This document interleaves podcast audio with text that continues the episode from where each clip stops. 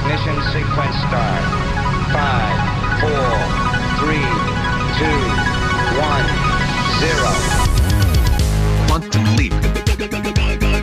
Salto quântico. Salto quântico. Salto quântico. Salto quântico. Quantum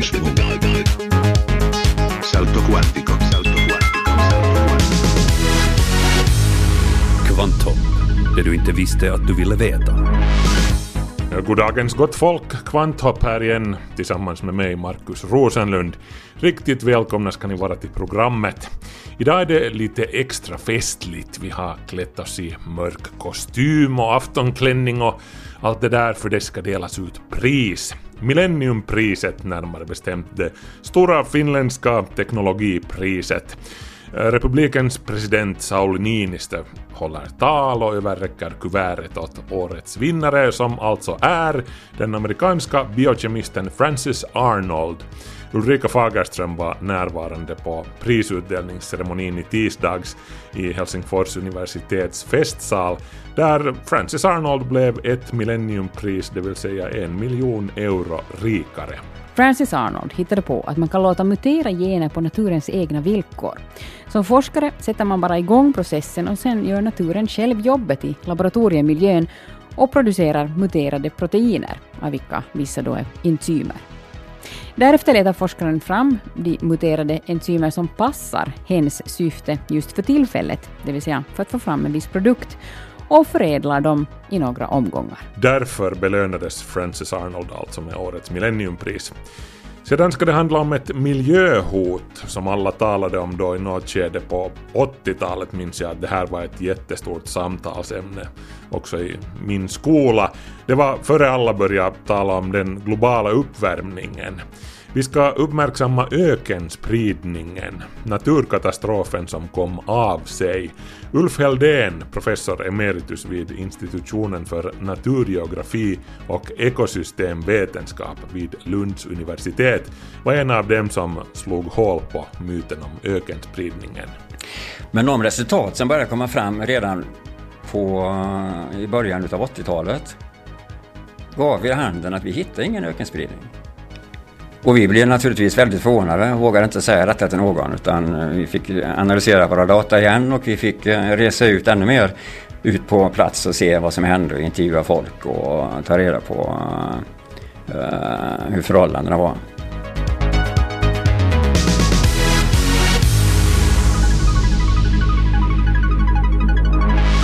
Sådant på kommande i veckans program alltså. Härnäst notiserna. Kvanthopp, det du inte visste att du ville veta.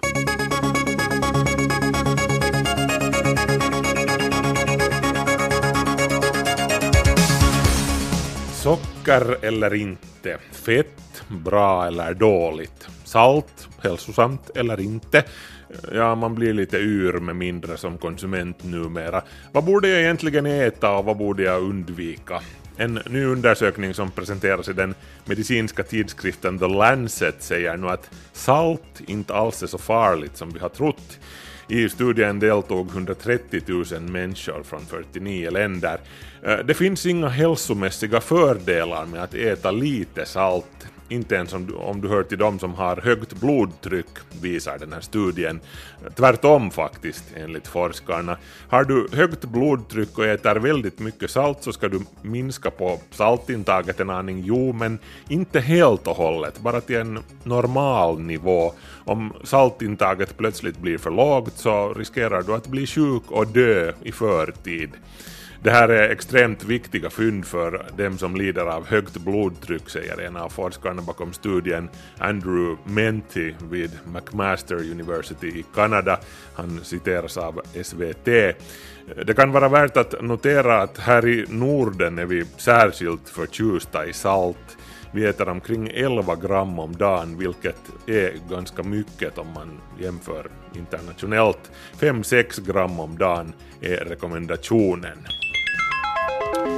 Solpaneler sätts nu upp på alla tillgängliga tomma ytor runt om i världen. Ett ställe med stora öppna ytor som med fördel kan utnyttjas till det här är ju havet och sjöarna. Flytande solpaneler blir följaktligen allt vanligare. I Japan till exempel, där har elektronikföretaget Kyocera inlett arbetet på vad som ska bli världens största flytande solkraftverk när det står färdigt. Panelerna ska flyta på Yamakura-dammen i den japanska staden Chiba och dess 50 000 solpaneler på inalles 180 80 000 kvadratmeter ska leverera elektricitet till nästan 5 000 bostäder när det står klart, skriver The Guardian.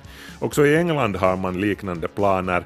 Nära flygplatsen Heathrow finns den så kallade Queen Elizabeth-reservoaren och där har man redan installerat flytande solpaneler som täcker 57 000 kvadratmeter.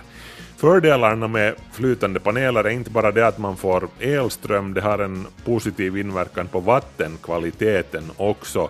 Fiskar och annat vattenliv lär trivas utomordentligt bra i de sjöar där det flyter solpaneler. Avdunstningen från sjön eller havet minskar, vilket motverkar torka och algblomningarna minskar också.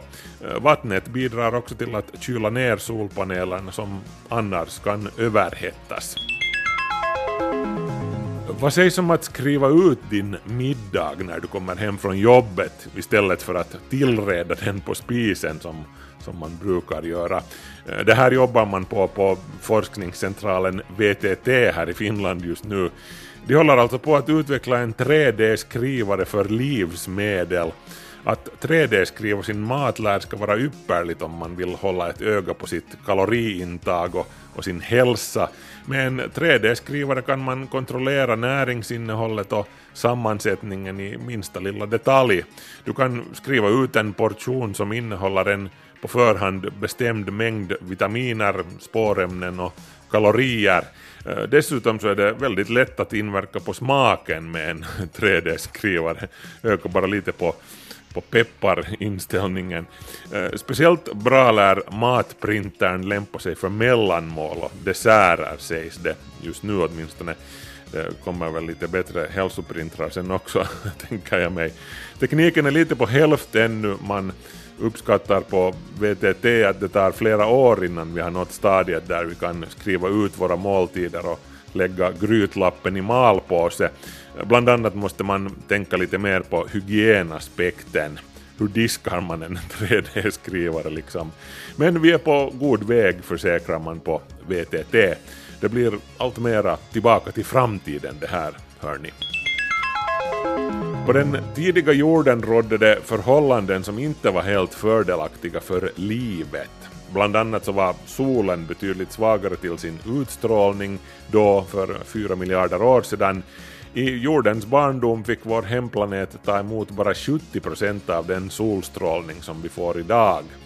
Det här kunde ha gjort det svårt för livet att utvecklas och slå rot, men det gjorde det ju bevisligen ändå och forskarna tror nu att vi har solens utbrott att tacka för det, så kallade flare-utbrott, de här högenergiska tungorna av eld som solen kastar ur sig med ojämna mellanrum. Eh, numera händer det inte så där jätteofta, solen är ganska lugn nu jämfört med vad den har varit. Men i, i sin barndom var solen väldigt temperamentsfull och fick utbrott titt som tätt. Och de här utbrotten var alltså enligt den senaste, senaste forskningen det som gav jorden den där behövliga värmeenergin som krävdes för att få växthusgaserna i atmosfären att lagra tillräckligt med värme för att livet skulle kunna börja puttra på i havet, som ju inte frös till is just tack vare att det var tillräckligt varmt tack vare de här utbrotten. Så tack solen för din ungdoms temperament och tack för att du har lugnat ner dig sedan dess.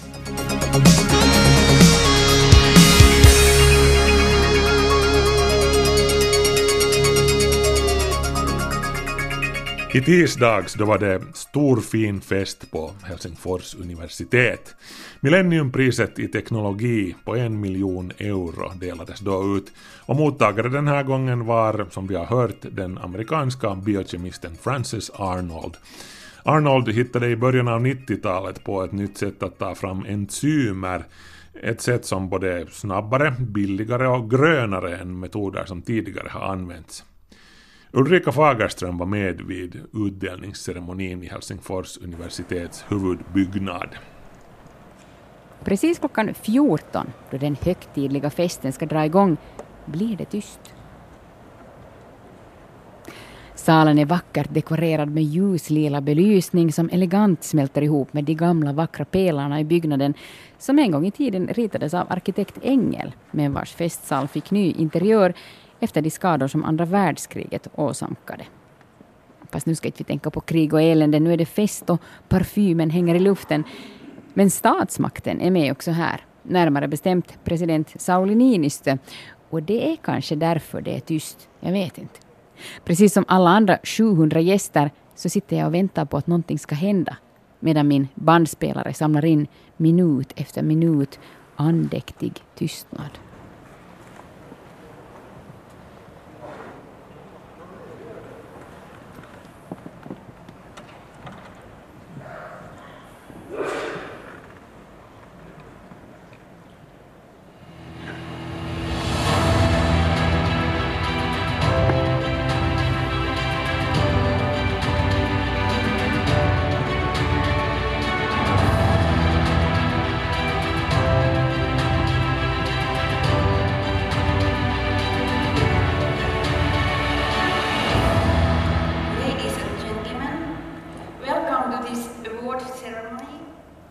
Men så börjar det. Dörrarna öppnas och in tågar Teknikakademins styrelse och någon minut efter president Sauli Niinistö. Sauli Niinistö.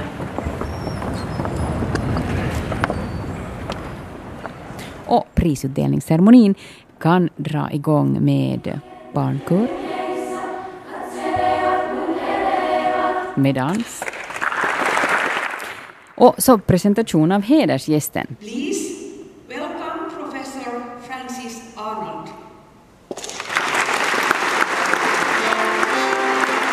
Professor Francis Arnold, bland annat biokemist, bioingenjör och bioteknolog från California Institute of Technology i USA.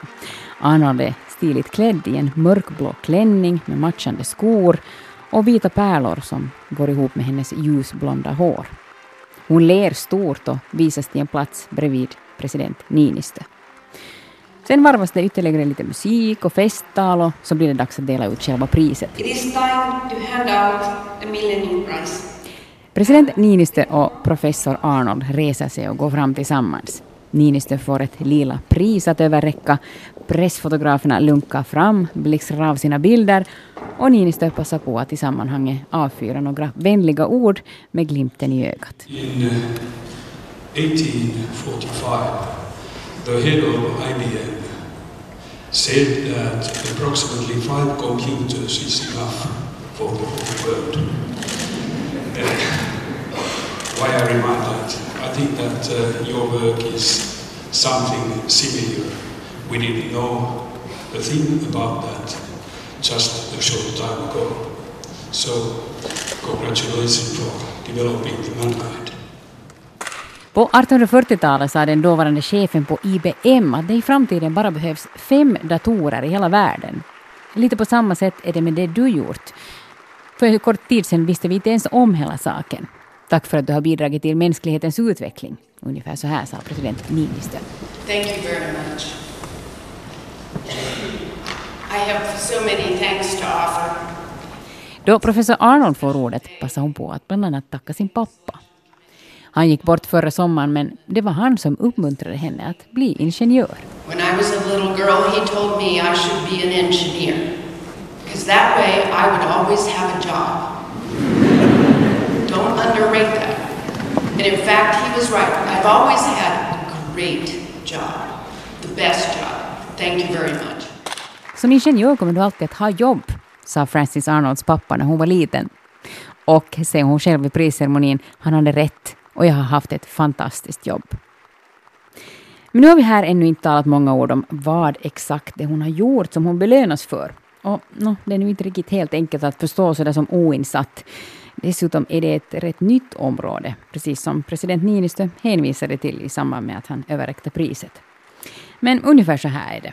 Francis Arnold hittade på att man kan låta mutera gener på naturens egna villkor. Som forskare sätter man bara igång processen och sen gör naturen själv jobbet i laboratoriemiljön och producerar muterade proteiner, av vilka vissa då är enzymer. Därefter letar forskaren fram de muterade enzymer som passar hens syfte just för tillfället, det vill säga för att få fram en viss produkt, och förädlar dem i några omgångar. Och sen kan enzymen alltså användas till processer där man tar fram bland annat tvättmedel, biobränsle, diabetes typ 2-hjälpmedel, läkemedel och processad mat. Så här förklarar Francis Arnold. We developed methods to improve on the catalysts of life, the enzymes that catalyze all the chemical reactions that make life possible. If you want to use those to solve human problems, we found out ways that we can use evolution to do that. Det är egentligen evolutionen som jobbar för forskarna i laboratoriet. Och det är därför metoden kallas för riktad evolution. Man sätter igång processen, men så är det naturen som gör resten. Thank you very much. I hope you have a nice stay in Finland. This is uh, the first time you're here. It is the first time and it is a beautiful country. Have a nice day. Millenniumpriset i teknologi på en miljon euro är ju ett stort pris. Så vad betyder det för Finland?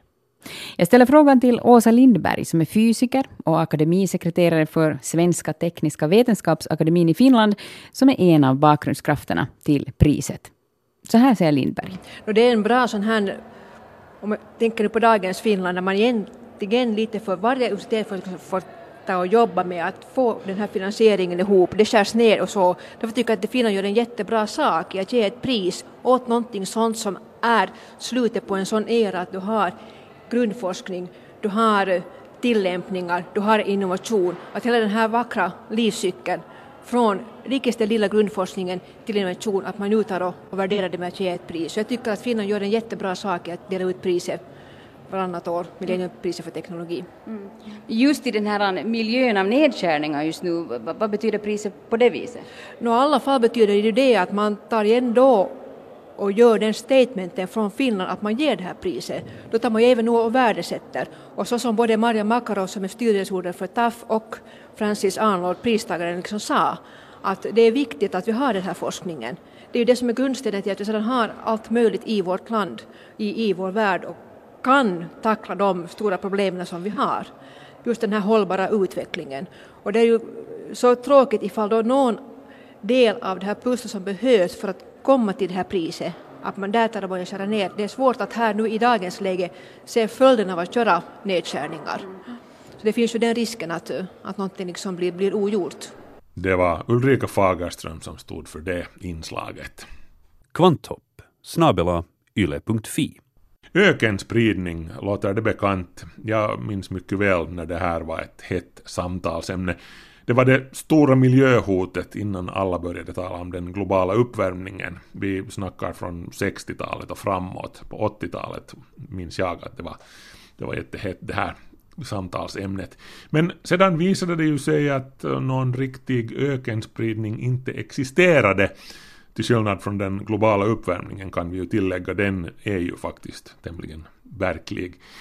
Men vi vet alltså nu att öknarna inte sprider sig så som man trodde på på den här tiden. Snarare har det visat sig att jorden blir grönare. Eh, vi ska nu höra mer om hur det gick till när en felaktig världsbild bet sig fast i vårt kollektiva medvetande. Sveriges Radios Gustav Klarin har träffat en av dem som var med om att slå hål på myten om ökenspridningen, Ulf Heldén. Hans forskning bidrog till att förändra bilden av öknarnas utveckling och han följer med stort intresse med vad de yngre forskarna har för sig nu för tiden.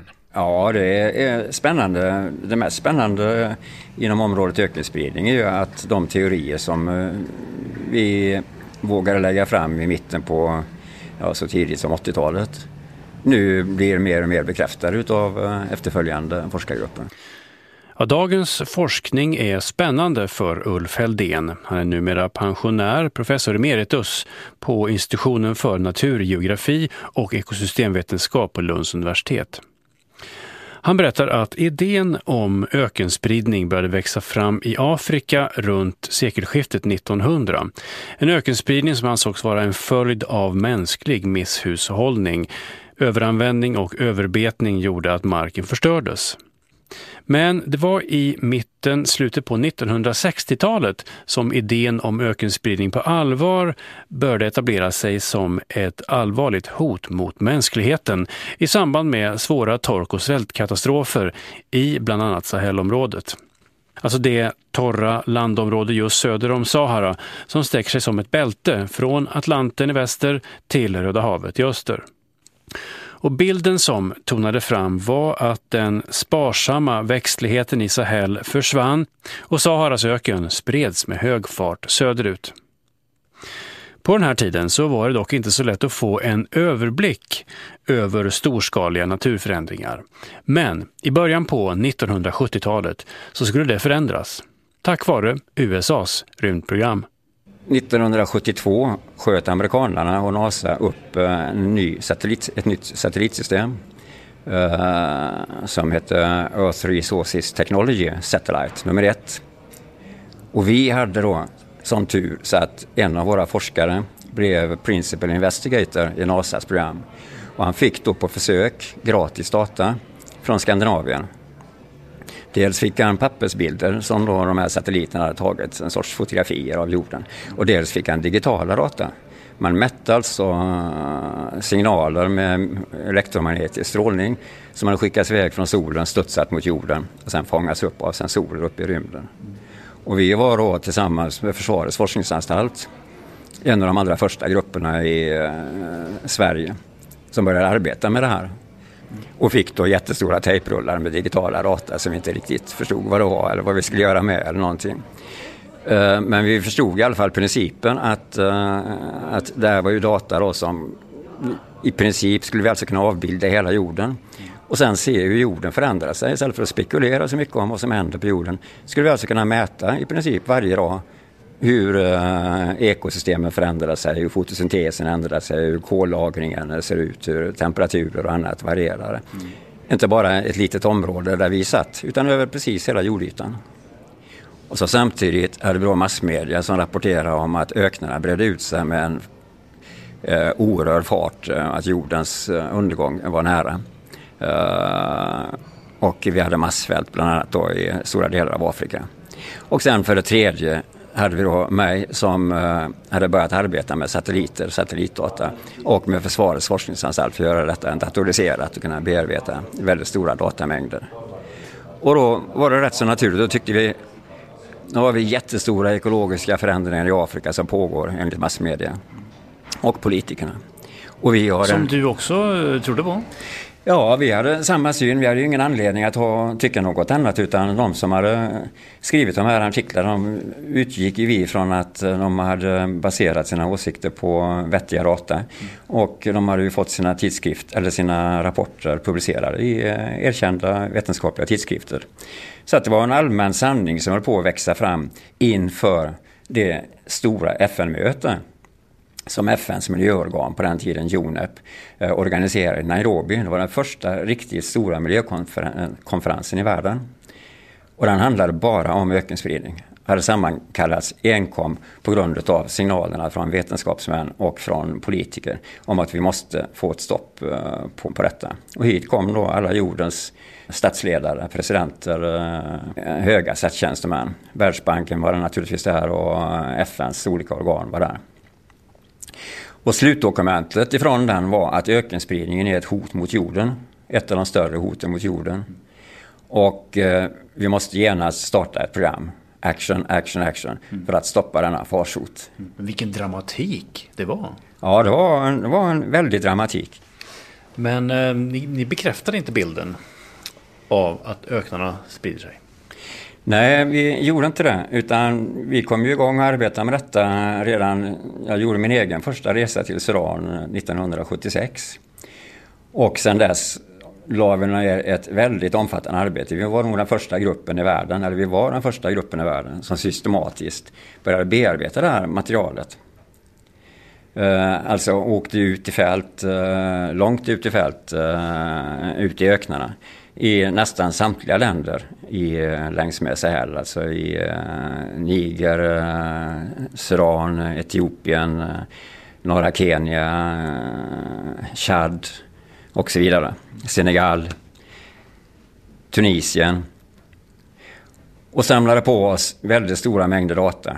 Vi hade doktorander som eh, kom in och arbetade i våra olika projekt. eh, Och vi blev nog så mycket som en 10-15 eh, disputationer inom detta området. Och då hade vi också expanderat vår verksamhet senare till Mongoliet och till Kina, inre Mongoliet där. Men de resultat som började komma fram redan på, i början av 80-talet gav vid handen att vi hittade ingen ökenspridning.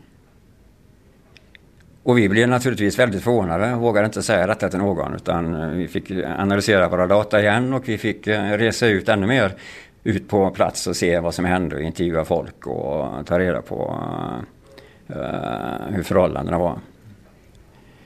Och så började vi samtidigt analysera klimatförändringar. Vi förstod att det måste ju kanske kunna finnas en samband mellan ökenspridning och nederbördsförhållanden. eh, förhållanden. Och sakta växte då fram en bild som blev eh, tydligare och tydligare. Att det vi såg, de enorma förändringar utav växtligheten som vi såg på savannerna och halvöknarna söder om Sahara var inte orsakade utav människan. Utan de orsakade utav eh, lokala klimatfluktuationer. Och de klimatfluktuationerna var delvis så stora som man skulle kunna tala om en klimatförändring. Som varade under 30 år. Vi hade en 30-35-årig eh, torkkatastrof över hela Sahelområdet. Och den upphörde då för uh, ungefär 10 år sedan. Och nu blir det grönare och grönare igen längs med de områdena som tidigare eh, ansågs uh, vara utsatta för ökenspridning. Den överordnade tendens är att uh, de torra områdena på jorden är generellt blivit, det är fler områden som er blivit grönare än områden som er gått den andra vägen. Det här är Rasmus Fensholt. Han är yngre kollega till Ulf Fäldén och professor på Köpenhamns universitet. Rasmus Fensholt tillhör den generation yngre forskare som med hjälp av fortsatta fjärranalyser har visat att världens torra områden har blivit grönare. Visserligen har vissa delar istället blivit torrare och därför förlorat grönska. Men generellt sett så har jordens torrområden blivit grönare de senaste decennierna. Det berättade Rasmus Svensholt när jag förra året intervjuade honom om en av hans studier. I samband med det så sökte jag upp Elin Enfors på Stockholm Resilience Center. Hon forskar om jordbruk, ekosystemtjänster och fattigdomsutveckling i Sahel. Och jag bad Elin Enfors om hennes perspektiv på den här forskningen i relation till föreställningen om en pågående ökenspridning. Det är rätt intressant för att det här narrativet om Narrativet, ja. eh, historien, Ja. berättelsen om kontinuerlig ökenspridning, det är något som har blivit väldigt, väldigt dominerande. Rapporter om ökenspridning och utarmning av jordarna, det kom från Afrika redan på 30-talet och i och med torkorna, de katastrofala torkorna i Sahel på 70 80-talet, då slog det här verkligen igenom och har fått ett enormt, eh, enorm uppmärksamhet både i den allmänna opinionen och i liksom lett till en massa policy och, och, och, och em, regelverk och konventioner i FN-systemet till exempel. Men det har hela tiden funnits ett form av motnarrativ. Det har funnits andra studier som har visat på andra saker. Mm. Det har funnits studier som har visat på eh, väl förvaltade jordar där man lyckas upprätthålla skördarna.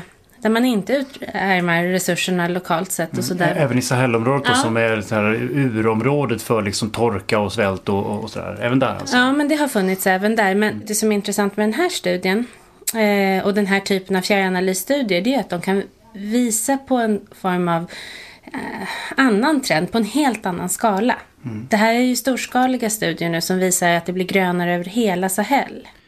säger Elin Enfors på Stockholm Resilience Center. Ulf Fäldén är professor emeritus på institutionen för naturgeografi och ekosystemvetenskap på Lunds universitet. Och när han och hans kollegor på 80 och 90-talen allt tydligare kunde visa att Saharas öken inte spred sig, då möttes de av negativa reaktioner. det blev det, förvånansvärt nog blev det. Man skulle kunna förvänta sig kanske att när man presenterar så goda resultat, eller positiva resultat, som att det finns ingen ökenspridning. Vi kan sluta plantera träd eh, för att stoppa öknarna, investera pengar i eh, att bekämpa ett fenomen som inte finns. Så borde ju alla som håller i pengabörsen bli glada och nöjda. Men det blev man inte, utan eh, vi möttes med väldigt stor skepsis i slutet på 80-talet, början på 90-talet efterhand som vi gick ut eh, tyngre och tyngre.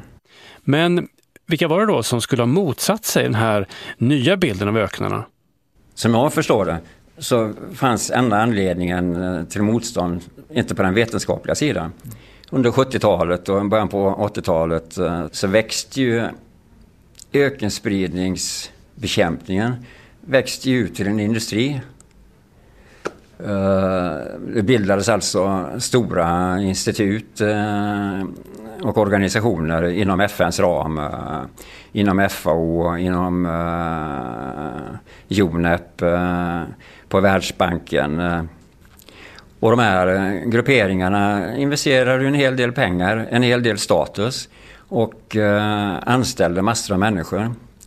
Och när den första konventionen 1978 i Nairobi det fanns ju knappt ett land i hela världen som inte ville skriva under på att det fanns ökenspridning.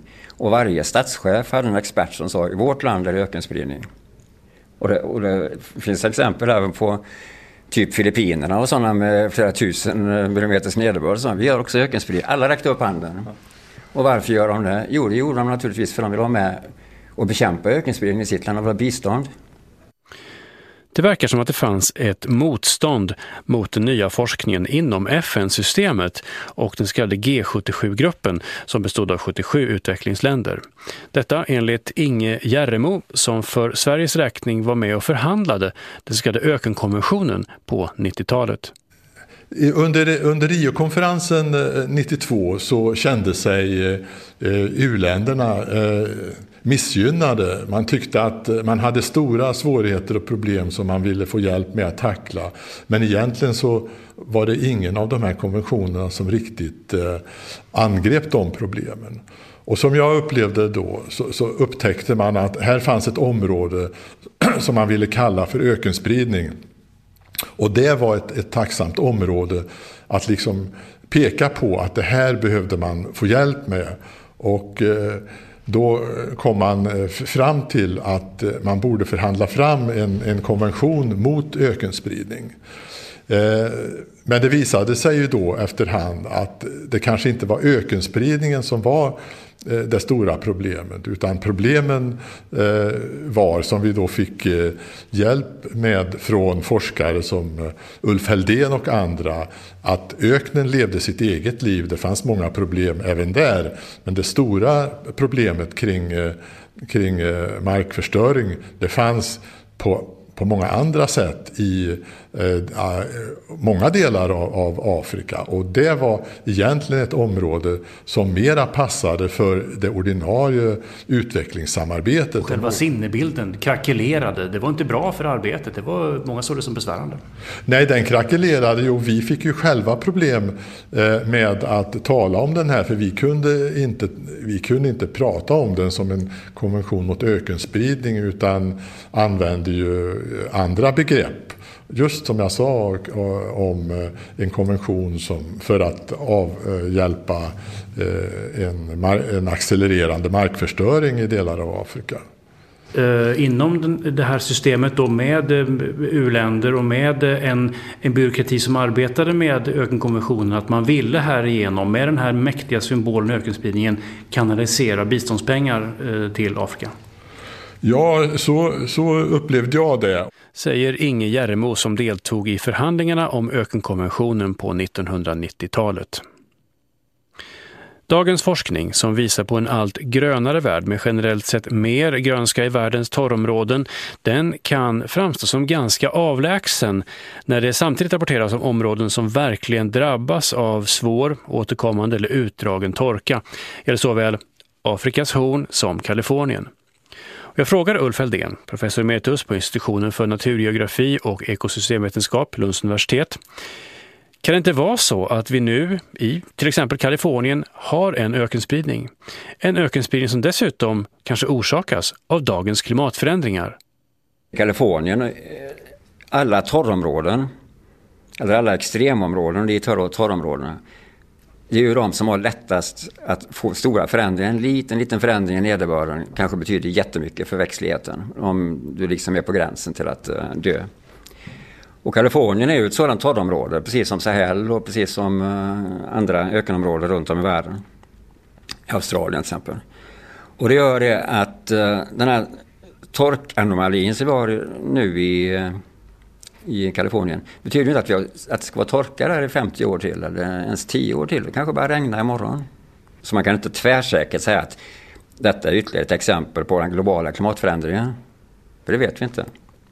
Ja, nu har det ju faktiskt regnat lite där sedan den här intervjun gjordes med Ulf Heldén, som alltså är professor emeritus vid institutionen för naturgeografi och ekosystemvetenskap vid Lunds universitet. Det var Sveriges Radios Gustav Klarin som stod för reportaget. Kvanthopp, snabela yle.fi. Och då hör ni är klockan så pass mycket slagen att det är dags för vårt sista inslag för den här veckan här i Kvanthopp. Och det är ju vår serie om tillsatsämnena. E-nummerlotteriet är det dags för nu. Vilket tillsatsämne drar vi ur hatten den här gången? Kvanthopp presenterar veckans E-nummer.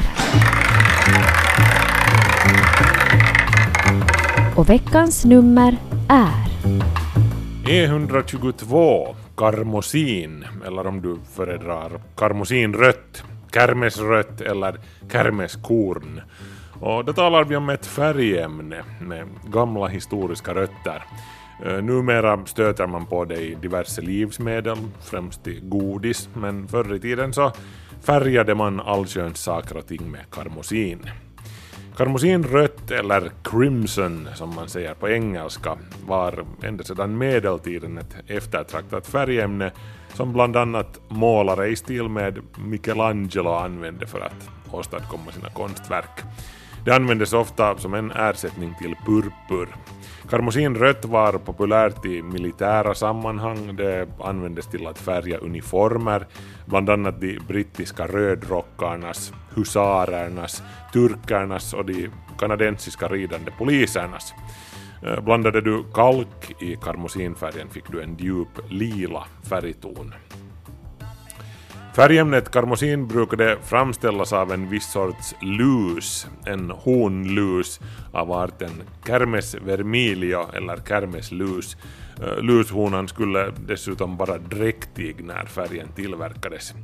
De dräktiga lushonorna lades i ättika och torkades till bruna glänsande korn eh, numera kan man framställa karmosin på väg så man slipper plåga löss. Eh, man tror att karmosinet eh, introducerades i Europa av konquistadoren Hernan Cortés som hämtade det med sig från nya världen, närmare bestämt från Mexiko där det här bruket var vanligt. Eh, karmosin används numera också i smink, något som har gamla anor det också. Redan under antiken användes karmosin till kosmetika. Till Sverige och Norden kom karmosinet på 1500-talet. Numera används karmosin alltså som livsmedelsfärg också och det är då den betecknas med E-numret E122. Karmosin hör till de så kallade azofärgerna och används till exempel i sötsaker, desserter, konfekter, vingummi, glass och för att ge färg åt vissa sorters tabletter.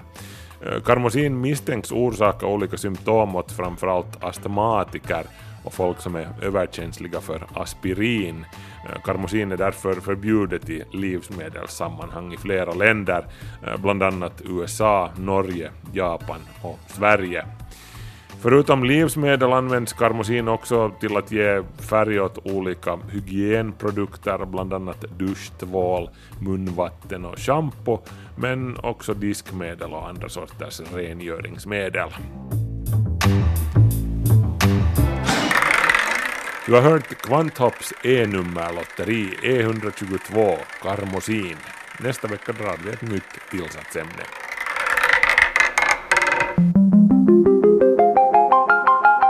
Kvanthopp, det du inte visste att du ville veta.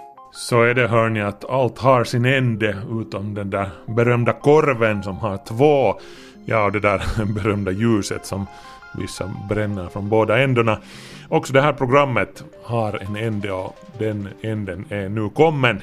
Men vi är tillbaka nästa vecka med mera spännande stuff så var gärna med oss då igen. Och vår Facebook-sida kan du ju passa på att titta in på också under tiden. Och svenska.yle.fi vetenskap. Markus Rosenlund så heter jag som säger på återhörande. Ha det bra!